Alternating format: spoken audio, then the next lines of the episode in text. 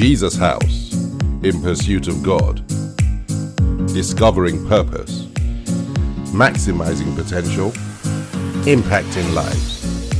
This message is being brought to you from Jesus House, London. God bless you.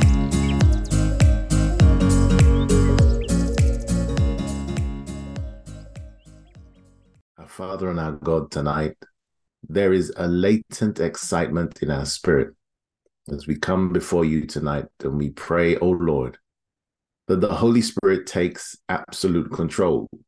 We've prayed this before, but tonight, my Father, we sense tonight is a destiny-turning night. And therefore, we ask, Holy Spirit, take absolute control. Let the flesh have no place. Father, let your word do what you have planned it to do. Father, Almighty God, comfort, exhort, edify. Open your word to us tonight. Change our lives for the better. We trust you, my Father. We honor and we glorify you. We pray, Father, Almighty God, before we begin, that if there's anybody believing you for a miracle, we join our faith with them. And we ask, Father, Almighty God, through your healing touch, that you do beyond their wildest dreams. We thank you for tonight, Lord. We honestly thank you. In Jesus' most holy name. Amen. Ladies and gentlemen, as we come into tonight, I, I'm quite excited. And I, I think I've been excited for a few days. And there's, there's a reason.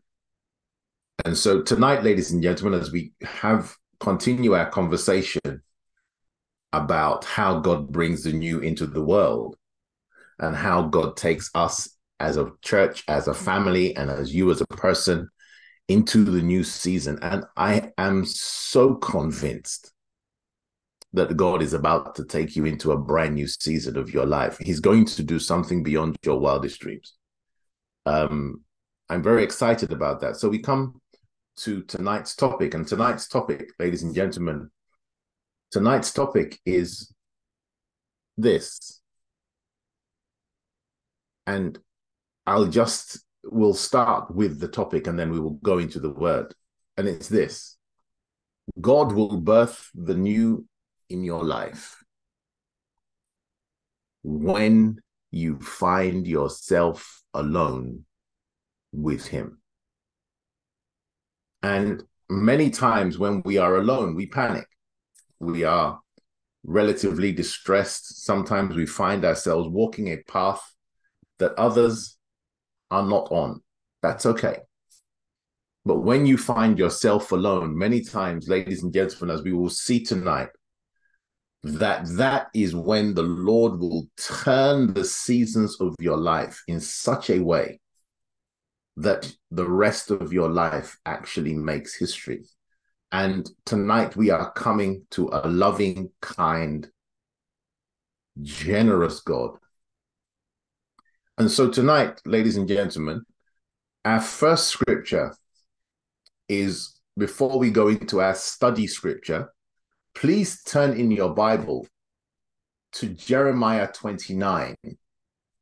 And we're going to read from verses eleven to verse thirteen. So Jeremiah twenty-nine, and we're going to read from verse eleven to verse thirteen. And ladies and gentlemen, there's a reason we're reading this first. And and, and please, as we go through the scriptures, we, we will realize. And the Bible says the following: for I know, this is the Lord speaking of Israel at that particular point in time, but it is also applicable to you and I. And the Bible says, for I know the thoughts that I think toward you, saith the Lord, thoughts of peace and not of evil, to give you an expected end. The Bible then says, then shall ye call upon me, and you shall go and pray unto me, and I will hearken unto you. And you shall seek me and find me when you shall search for me with all your heart. And ladies and gentlemen, I, I, I want you to keep this in mind. The Lord says, my plans for you are for good and not evil, thoughts of peace and not of evil, to give you an expected end. And so, ladies and gentlemen, as the Lord works with you and I, as he interacts with us in his relationship with us, we can be rest assured that God's intention for us is good. Um, please turn also in your Bible. Let's look at two other scriptures just to wrap this this up. The, what I'm sharing now is not in my notes, so I know that this is the, just the Holy Ghost. Please turn in your Bible to the book of Proverbs, chapter twenty-three, verses seventeen, and we will read to verse eighteen. The Bible says, "Let not thine heart envy sinners, but be thou in the fear of the Lord all the day long. For surely there is an end, and thine expectation shall not be cut off."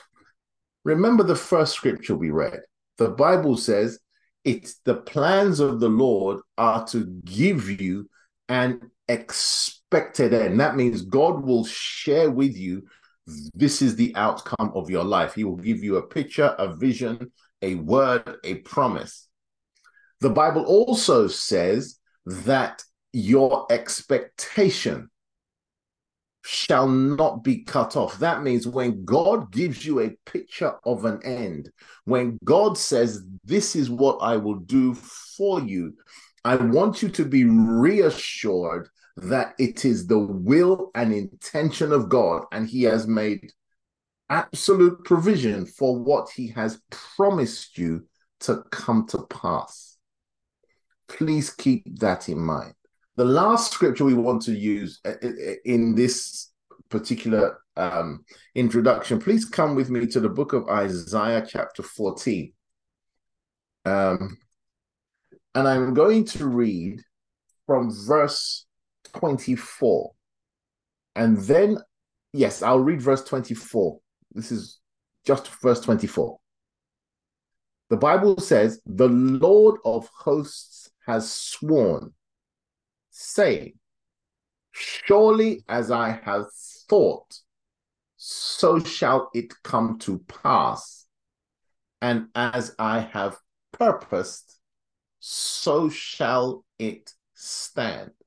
So, ladies and gentlemen, as we begin tonight's discussion, the Bible says God's plans for you and his thoughts, that means the way he has pictured your future, the way he has planned out your journey.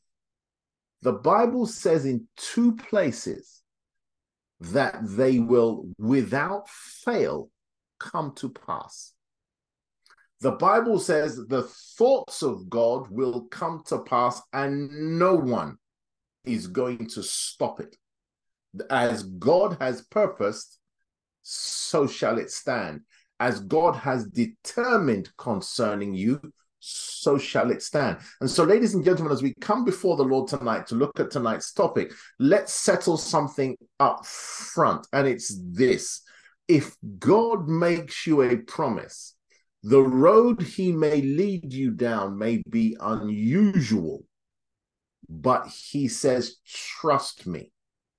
Trust me in that the thoughts I have towards you will definitely come to pass, and the expectation that I have laid on your heart, he says that your expectation shall not be cut off. That means what God promised you will come to pass. So, ladies and gentlemen, as we come, as we look at this subject of stepping into the new, and as we look at tonight's subject, I want you to realize that as you are walking with God, you have a cast iron assurance that God, in his infinite kindness, is determined to bring to pass what he has promised you. And so, ladies and gentlemen, whoever I'm speaking to, please do not give up. Do not give up. But let's look at what the Lord wants to say tonight. And so just please hold on to that. Don't give up. Do not give up. God is going to come through on your behalf. I'm, I'm totally confident of that. Now, the Bible also says, ladies and gentlemen, the Bible, so we're going to go on to, into our, our subject matter tonight, and that is when you find yourself alone, when you find yourself walking with the Lord alone, many times that is when God will birth, cause to become a reality, the new in your life. He will make it happen. And so, ladies and gentlemen, please keep this in mind. And so our scripture for tonight, uh, which we are going to study in detail, please, rem- please keep this in mind. Our scripture for tonight, which we are going to study in detail, is found in the book of Genesis, chapter thirty-two. We're going to look at about four or five examples to drive home this point, that when you find yourself walking with the Lord alone, or you find yourself separated from pretty much everybody else, one way or another, either physically or by choice or by journey or whatsoever the situation may be, please hear me well. The Lord is about to turn your life around. And sometimes he requires a separation. So what I also want to reassure you is, that's why he said what he said at the beginning. The end of the journey is not in doubt. So as you walk the path with him, the one thing that is not in question is the outcome of what God has promised you. So, ladies and gentlemen, let's dive into tonight's. Uh, let's have a look. And so we're going to read from Genesis chapter thirty-two, and I'm going to read from the Amplified Classic Version of the Bible. Um. So I'm going to read from verses twenty-four, and we're going to stop at verse thirty-one.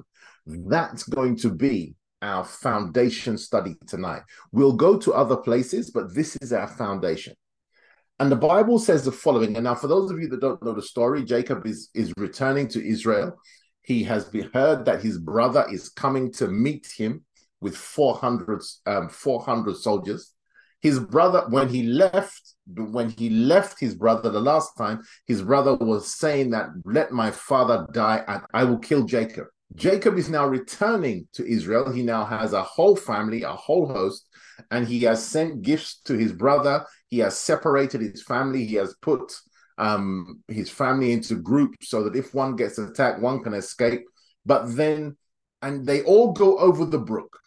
They all go over into Um, to go into Canaan, where he was going to meet up with his brother. But then this is the statement that the Bible starts with, verse twenty-four. Now, for those of you that know Joseph, not know Jacob, Jacob is a deal maker. He, that's how he functions. And this is what the Bible says of Jacob. And the Bible says in verse twenty-four, and Jacob was left alone. And a man wrestled with him until daybreak. And when the man saw that he did not prevail against Jacob, he touched the hollow of his thigh, and Jacob's thigh was put out of joint as he wrestled with him. Then he said, let me go, for day is breaking. But Jacob said, I will not let you go unless you declare a blessing upon me. The man asked him, what is your name? And in shock of realization, whispering, he said, Jacob, supplanter, schemer, trickster, swindler. And he said, your name shall be no shall be called no more Jacob, supplanter, but Israel, contender with God, for you have contended and have power with God and with men and have prevailed. Then Jacob asked him, tell me, I pray, I pray you, what in contrast is your name? But he said, why is it that you ask my name? And the angel of God declared a blessing on Jacob there. And Jacob called the name of the place Peniel, the face of God, saying, for I have seen God face to face, and my life is spared and not snatched away. As he passed Peniel, Peniel, the sun rose upon him, and he was limping because of his thigh. And so, ladies and gentlemen, let's go through, let's go through this scripture together, and let's see what this interaction does and how God literally changes Jacob's life. Remember the principle: the Lord will birth the new when you find yourself alone with him, and the Lord will orchestrate it. So the first thing we realize is Jacob was left alone, and the Bible says, and a man wrestled with him until daybreak. So ladies and gentlemen, sometimes we, not sometimes, what we realize is God wanted Jacob's attention. So he said, listen, a change is necessary. You cannot continue on this path alone. So the Lord said, listen, I need you to realize what you are fighting against. And the Bible says God wrestled with Jacob. Now, when you say God wrestled, that means it was like, listen, you can't go any further the way you're going about it. What is about to happen next requires a new expression of your life. And the Bible says when God wrestles with a man, that means when God literally pulls you into his presence and he wants you to understand something that he understands, he will many times silence all other distractions. And he did this for Jacob. No family, no one to deal with, no one to, to he literally was face to face with God. Now, notice, God did not wrestle with him to harm him.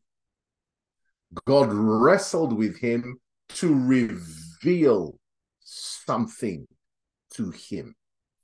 And ladies and gentlemen, the difference between success and failure many times in our lives is where God reveals, this is what is about to happen. This is what I want you to understand. But most of all, this is where I want you to change. And the Bible says, God said, I will tonight, this for him, the example is, you have to realize this is the situation. And this is what I want to present to you, ladies and gentlemen. Some of you may find yourself in a situation where you are alone. The Bible's advice in those situations, come with me to, Jer- we're coming back to Jacob's story. We're coming back to Jacob's story. Jeremiah chapter thirty-three, verse three. The, and I, I'll read it, actually, I'll read it in the Amplified. I will come back to Genesis thirty-two. Jeremiah thirty-three, verse three. Um, I will read from two for context. Thus says the Lord who made the earth, the Lord who formed it to establish it, the Lord is his name.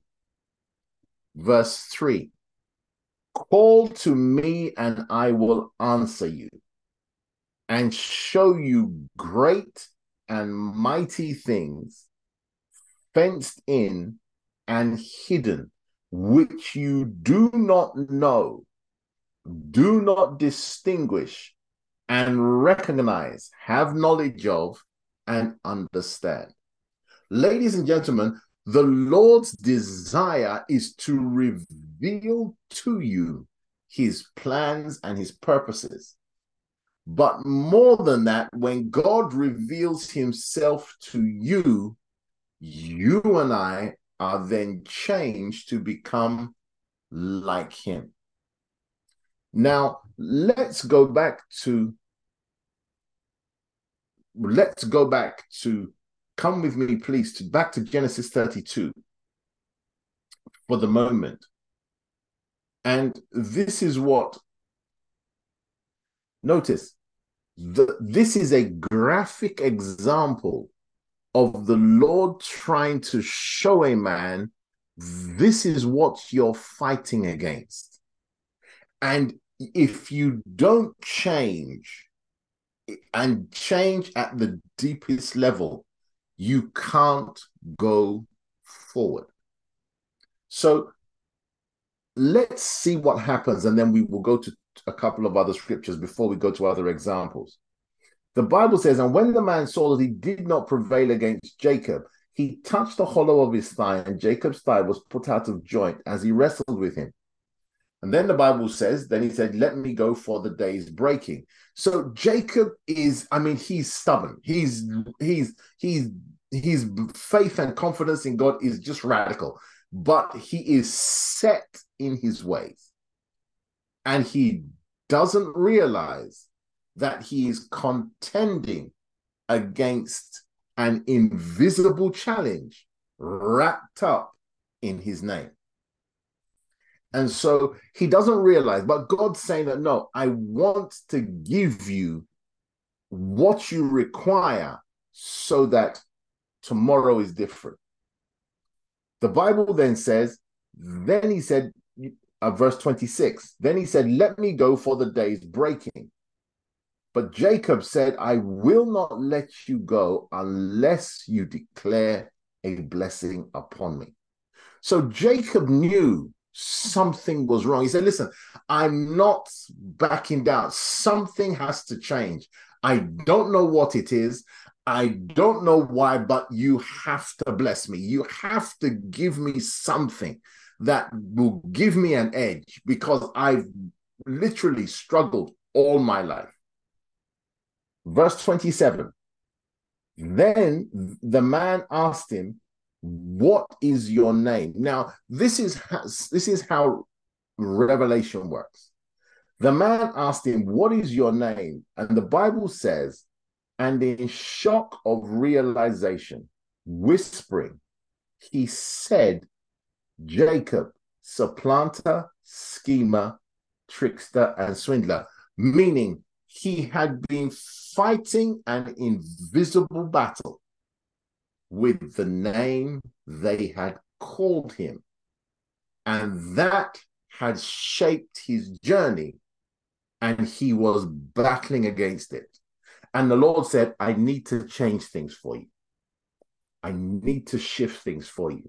I need to take you into the next season of your life. But Jacob was so used to cutting deals. He was so used to working in his name. He was a dealer, a schemer. He was used to working in his own strength. And the Lord said, no, I need you to come onto my side of the line so you can work in my strength. And the angel had literally battled with him the whole night. Now, many times you may say, oh, but that, if it was me, I would have turned around really quickly. No, think about it. And we're going to look at one of the scriptures that talks about it in a moment. That's not the case. Jacob was used to functioning like this. So for him to change was a challenge. And so the Bible says, this is what the angel says, and the angel says, your name shall be called no more Jacob, supplanter, but Israel, contender with God, for you have contended and have power with God and with men and have prevailed. So when you contend with God, And we're going to look at that in a moment. When you contend with God, the Bible says what you have been holding on for, what you have been holding on to, the Bible says you are now victorious and we're changing your name. That means you're now not walking in a curse or a challenge. You are now walking in a blessing or the ability of the living God. And so, ladies and gentlemen, um, ladies and gentlemen, I want you to, to keep that in mind. I, if you have a question, please put it into the chat, and I'll I'll pick it up um, as as we go along. So, if you have a question, I do see that hand raised, but if you have a question, please type it into the chat, and then we'll go from there. And then the Bible says, and God blessed him, and the angel of the Lord blessed him there. Now, ladies and gentlemen, for you and I, if we find ourselves struggling in the same way, the Lord will do two things. One, sometimes he will draw you to himself, remove all distractions, so it is just you and him, so he can give birth on your inside to the new that he needs you to step into. And that's what I want you to keep in mind. I want you to keep in mind, please, that this, this is an example of what God, what God said is that, listen, I want to take you into the new, and I'm going to literally create the circumstances so I have your attention, so that I can change things for you and then move forward. Ladies and gentlemen, let's see. Now, when, when we say, what I want you to realize is, notice what the angel said to um, Jacob. He said, for you have contended with God and you have prevailed. Before we jump onto that, please keep that in mind. Let's see how God changes a person. Turn with me, please, because from that night forward, Jacob's life changes. As you read his story, you realize he walks in a grace and a favor. That is, it's like his life was in two parts. Turning your Bibles, please, to the book of Hebrews. Chapter four, verse twelve. When God wants to change your life, he will invariably do it through his word. But sometimes when, and, and we'll come to that, when he really needs to go deep, he'll draw you to himself. So this is a one-on-one conversation, and we'll look at that in a moment. Hebrews four, verse twelve, this is how God changes. And then this also explains why it was so difficult for Jacob to change. And I know for a fact that as I'm speaking to you, the Lord will be revealing things to you that, listen, I've been trying to get your attention. I've been trying to show you another way. I've been trying to point you in another direction. So Hebrews four twelve. For the word that God speaks, I'm reading from the Amplified Classic Version. For the word that God speaks is alive and full of power, making it active, operative, energizing, and effective. It is sharper than any two-edged sword, penetrating to the dividing line of the breath of life, soul, and the immortal spirit, and of joints and marrow, of the deepest parts of our nature, exposing and sifting and analyzing and judging the very thoughts and purposes of the heart. So, ladies and gentlemen, let's understand something. The Bible says that there is a time where God wants to change you, that he must go to the very core of your being. The things that we have learned, the things that we have done for years, the things that we have that we have seen work because of what we have gone through, the things that have become natural to us. And the Lord says, I need to move you into the new. The Bible says he will send his word into your life and it will literally separate, giving God the ability to pour his word into your spirit. Then it will become a part of your words, your thoughts, and your actions. And by virtue of revelation, your life then changes. That means you see things differently. It's literally like God turning a light on. Come with me, please. And so what I wanted you to realize is when God's doing this, when God is working this deeply in you, many times, ladies and gentlemen, he will ensure that you are on your own. Not on your own as in helpless, but that this is personal. This is one-on-one, and I'm doing this because I love you. So let's understand. So let's see what we're talking about. Let's look at two scriptures so we understand what the word of God does. So we know that this is not God being cruel to you. Turning your Bibles, and I'll read this from the King James Version of the Bible. Um, John chapter eight, verse thirty-two. John eight, verse thirty-two, speaking about the word of God. Because when we feel that, oh, the word of God is alive and it and it's, you know, it pierces to the dividing asunder and so on, it sounds terrifying. This is what Jesus said. He's saying exactly the same thing. And he said, and you, let me read from thirty-one for context. The Bible says, then said Jesus to those Jews which believed on him, if you continue in my word, then are ye my disciples indeed, and you shall know the truth. Now listen very carefully. And the truth shall make you free. The truth will make you free. So when the Bible says make, let me explain what I mean there. In some Bibles, you find that the Bible says set, which is absolutely accurate. But the word used in Greek speaks of a complete, a literally complete transformation. Think of somebody that's been let out of prison. A person in prison has learned the habits and the weights and the behaviors of somebody in jail. When they were, let's say when they are released after a while, you'll notice those habits are still theirs. So they may wake up at the same time, they may eat very quickly, they may go to sleep at the same time, and so on and so forth. These are habits they've built.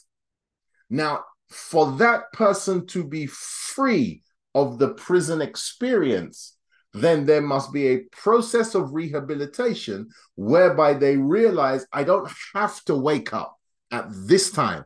I'm now free. I can wake up at this time. I can eat my food slower. Nobody's going to put me back in jail. I'm now a free man. I can go to work. I can enjoy my family and so on. So that process of rehabilitation, ladies and gentlemen, the release is where we say set.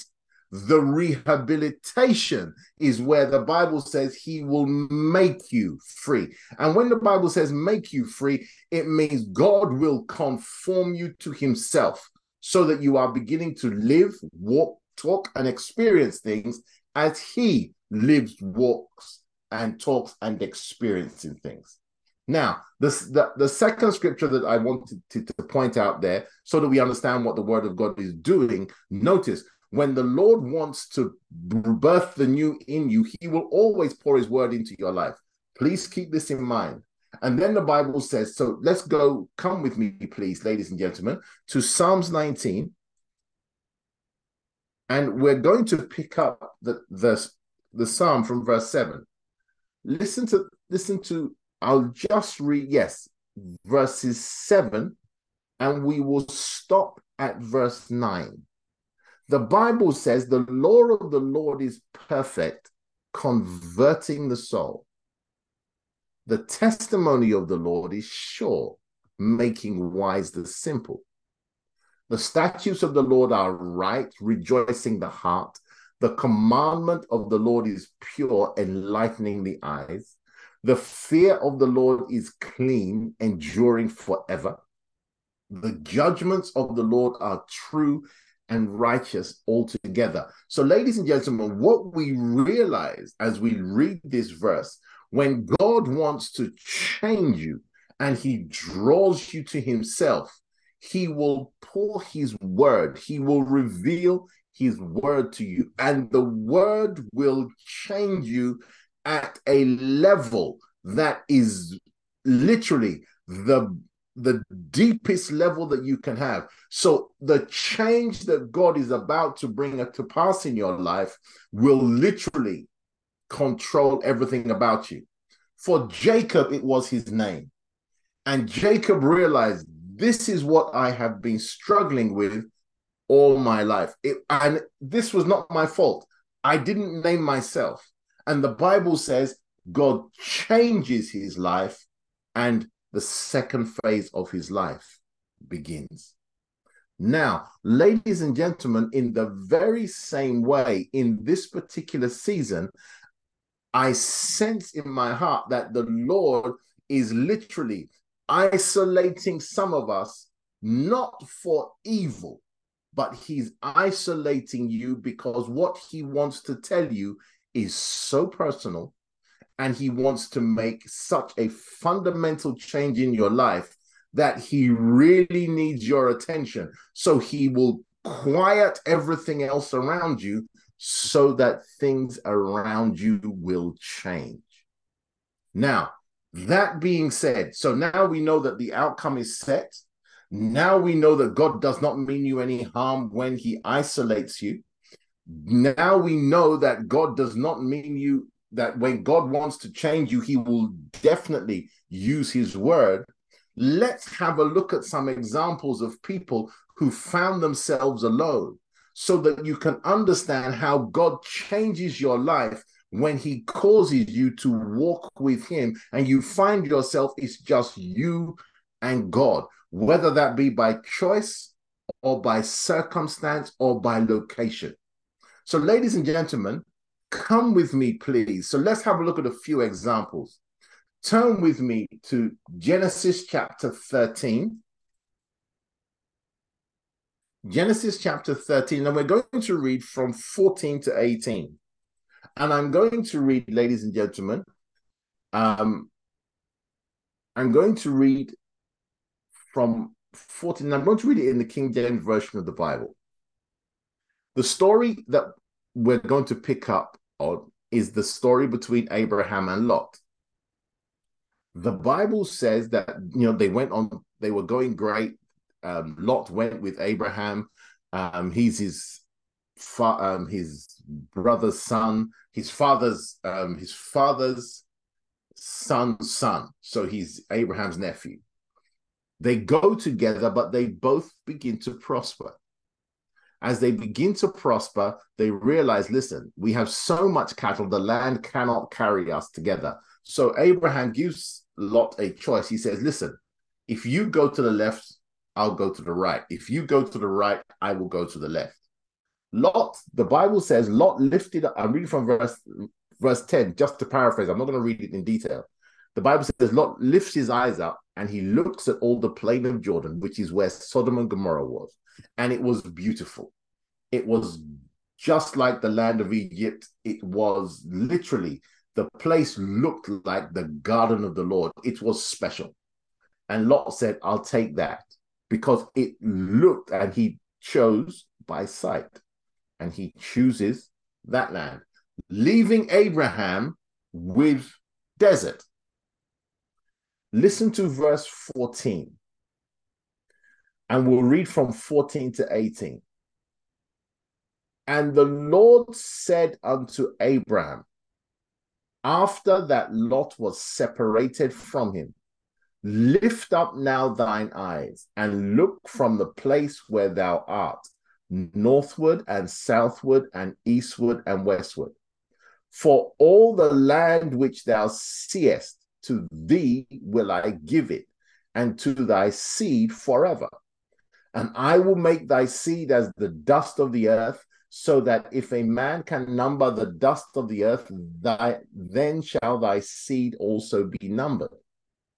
Arise, walk through the land in the length of it and in the breadth of it, for I will give it unto thee. And Abraham removed his tent and came and dwelt in the plain of Mamre, which is Hebron, and built there an altar unto the Lord.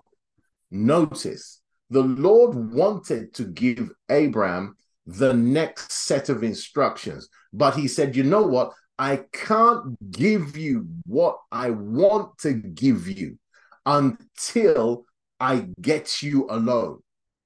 And so, ladies and gentlemen, sometimes, and this is this is something that I want you to realize, the cost of tomorrow, the price that God sometimes asks you to pay, is letting go of yesterday, whatsoever that may be.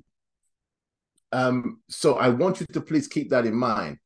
That's what God wants to keep, wants you to remember. That, listen, sometimes I need to separate you from those who are not meant to go with you all the journey. That, not that they've done anything wrong, not that not that they've done anything evil, but no, it's just that I need to take you into tomorrow. And so God gives um, Abram, he gives him the instructions after Lot has been separated from him. So we realize God wanted to give Abram the new. So what happened? Lot and Abraham, they friction came that forced them to separate. And God blessed them both. He never forgot Lot, but he moved Abraham forward because his key, the keys of his future, depended on it. Okay? That's so please keep that one in mind.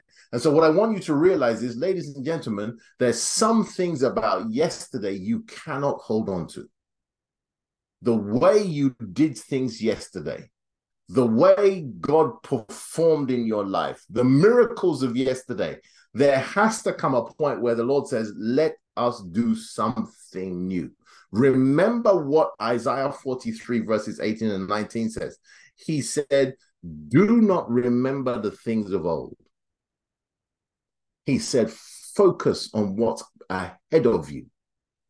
And he said, that's, he said, remember not the things. Let me actually read it. Isaiah forty-three, verses eighteen. Remember ye not the former things, and con neither consider the things of old. And this is what I want you to remember. Sometimes the Lord says, listen, I'm doing a new thing. You can't carry the old with you. When God isolates you, notice he does it as a loving, kind father. Loving, kind father. He's not out to break you. He's out to build you. Let's have a look at Um, a couple more. So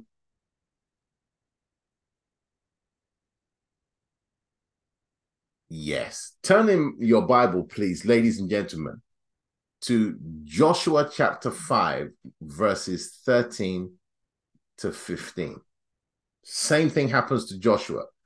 And then we'll find a few more. Same thing happens to Joshua. Joshua five.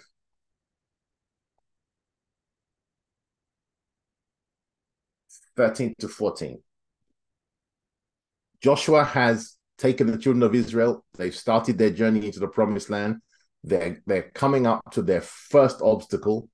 They're, they've crossed over. They've been circumcised. Yesterday has been wiped away. The reproach of yesterday has been rolled away. So they've all been, they've all been circumcised. The covenant has been reestablished. And listen to verses thirteen to fifteen.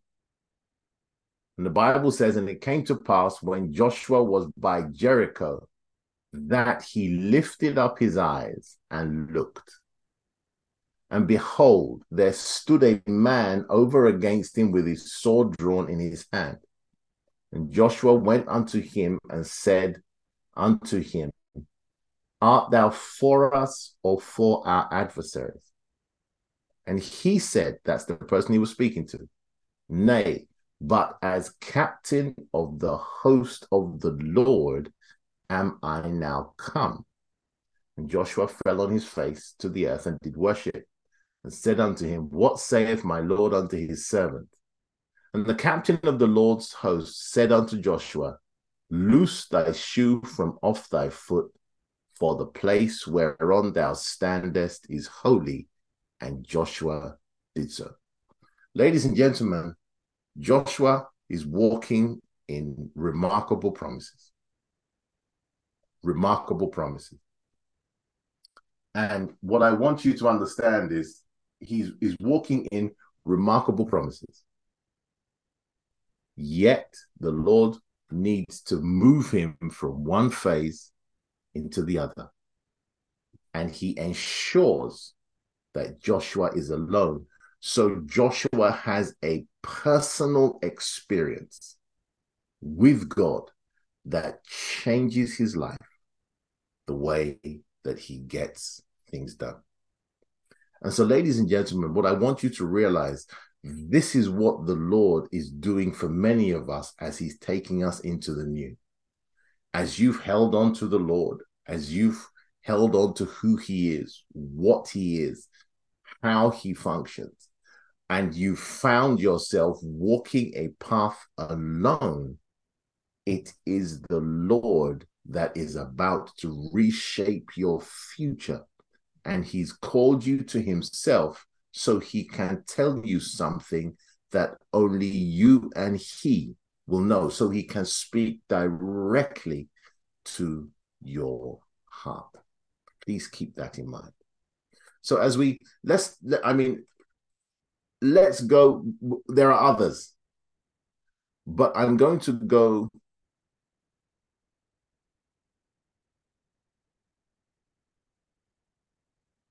yeah. Please turn in your Bibles to First Samuel twenty-two, and we're going to look at verses one to two. This is the turning point of David's life.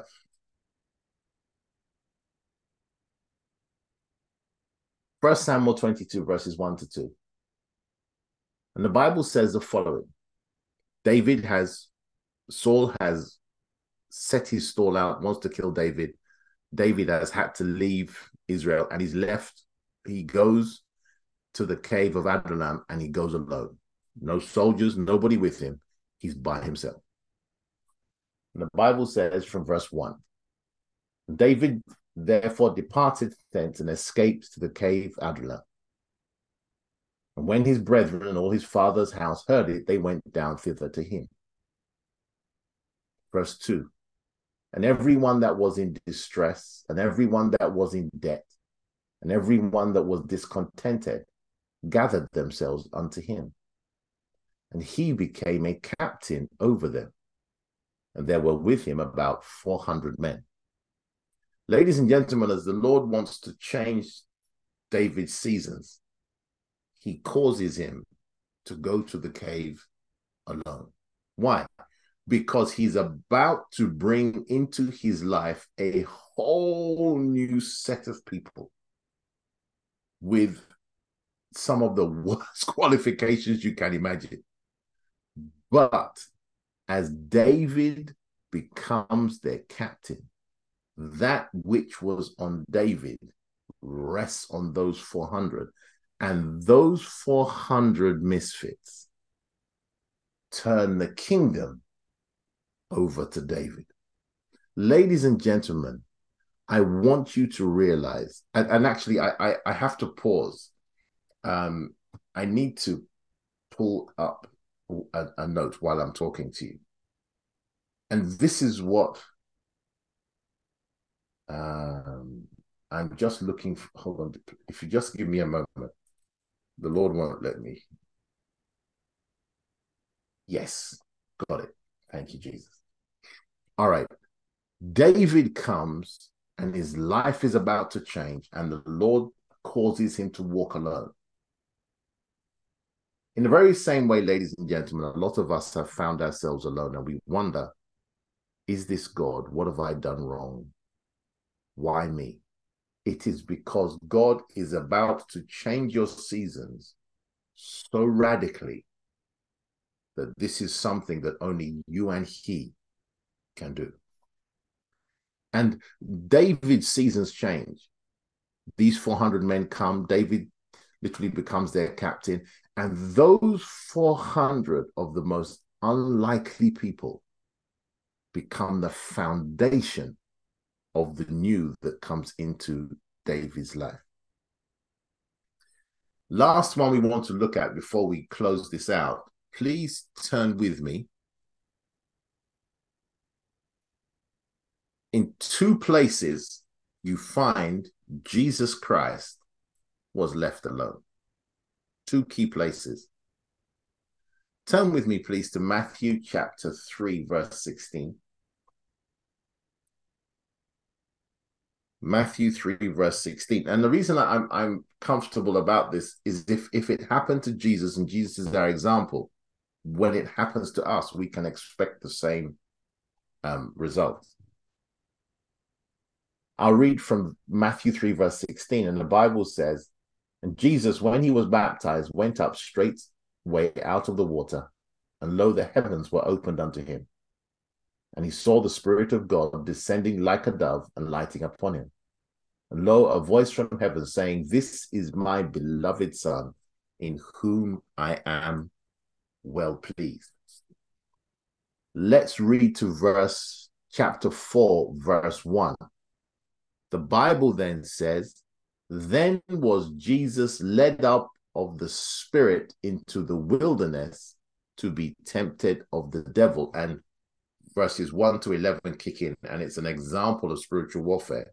But what I want you to realize is, notice, as Jesus's seasons changed, as he stepped from a season of preparation into a season of performance, the Bible says he starts it alone, and then God shapes the rest of his future. Now come with me, please, ladies and gentlemen, to the next major change in Jesus's life, where he is about to leave the earth. Luke twenty-two, verse forty-one. Luke twenty-two, verse forty-one. And he's about to go into the toughest season of his life. Everything is about to change. Everything is about to change radically. Listen to what happens. And the Bible says from verse forty-one, he had people around him. He had these disciples. He separated the three most important ones. He asked them, come with him. They get to the place where he's praying in the Garden of Gethsemane. He said, you people stay here. And the Bible says he withdraws from them about a stone throw, which is so far away that they can't really hear what he's saying. And the Bible says, verse forty-one, "And he was withdrawn from them about a stone's cast, and kneeled down and prayed, saying, Father, if thou be willing, remove this cup from me. Nevertheless, not my will, but thine be done." Now, ladies and gentlemen, if you read on from verse forty-three, the Bible says, "And there appeared an angel unto him from heaven, strengthening him. And being in agony, he prayed more earnestly, and his sweat was, as it were, great drops of blood falling to the ground." And so, ladies and gentlemen, you realize Jesus finds himself alone. There are people around him, but now he, it, this is between him and his Father. He finds himself alone, and the Lord changes his seasons, and the rest, they say, is history. And so what I want you to understand, ladies and gentlemen, on this uh, journey into the new, there will be seasons when the Lord will cause you to walk with him alone. Do not panic. There's something that I want you to notice as we close out tonight. There's something that the angel said to Jacob in Genesis thirty-two, and I'll go back there because I want us to just grab that. I actually grab a couple of things from there. Genesis thirty-two, and the Bible says in verse twenty-eight, and he said, your name shall no shall be called no more Jacob, supplanter, but Israel, contender with God, for you have contended and have power with God and with men and have prevailed. So the question, ladies and gentlemen, is this. I want you to understand something about contention. When you are contending for the things of God, how do we do it? And it's very interesting. The way we contend for the things of God is sacrificial obedience to the will and intention of the Lord. When you do so, when you are willing to obey God at all costs, the Bible says that is how you contend for what God has placed in your life. See, contention, if you think about it for a nation, in, if you're contending for a nation, or you're contending for a dream, you're contending for a hope, you're contending for something that you want God to do, listen to me very carefully. The foundation, contention is done or carried out when you sacrificially obey the will and intention of God, and that is what changes everything. The Bible says to Jacob that you have contended with God. That means you've held on to your relationship with God. You've held on to what God said. You have held on and said, I am not moving. God, if you say this is what you want me to do, across the line of life and death, I'm going to trust you. Ladies and gentlemen, that is how you contend Contend for the things of God. And as you do so, many times you will find yourself alone. And the results will be miraculous. Our last scripture for tonight, ladies and gentlemen, is Psalm twenty-three. Psalm twenty-three. And I will start from the Bible says, I'll read it very quickly. The Lord is my shepherd, I shall not want. He maketh me to lie down in green pastures. He leadeth me beside still waters. That's fine. Then the Bible says, he restoreth my soul. That's all good. But this is the key verse. He leadeth me in the paths of righteousness for his name's sake. That word leadeth is the word that represents where somebody sends someone else as either a prisoner or a colonist, in that this journey, or a missionary, this journey, as you go on this journey, there's no coming back. And the Lord says, I will lead you in paths of righteousness for my name's sake. This is a personal thing. That means the Lord will sow you and place you in situations and circumstances where he wants to glorify his name. Listen to verses four to six, and I know I'm speaking to someone. The Bible says, yea, though I walk through the valley of the shadow of death, I will fear no evil. For thou art with me, thy rod and thy staff, they comfort me.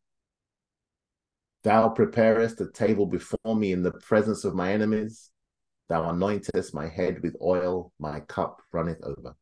Surely goodness and mercy shall follow me all the days of my life, and I will dwell in the house of the Lord forever. Listen very carefully. Notice every situation that the psalmist now goes through without the advent of the miraculous, the psalmist is going to be wiped out. Ladies and gentlemen, hear me well.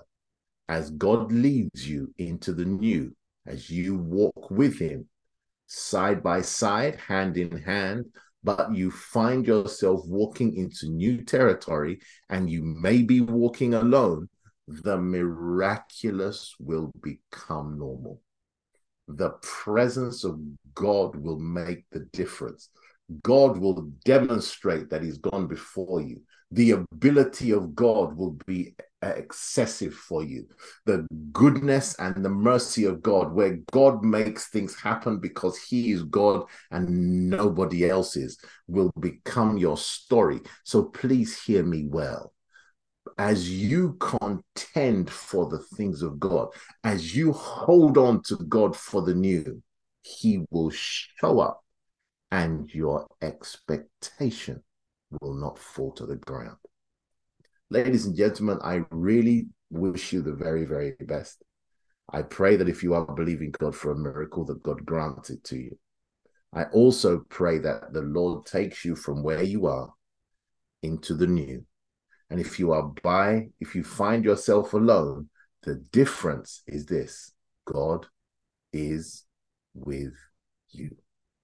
And that, ladies and gentlemen, will make all the difference. Have a wonderful, wonderful evening. May God bless you. Have a wonderful week. God bless you, ladies and gentlemen.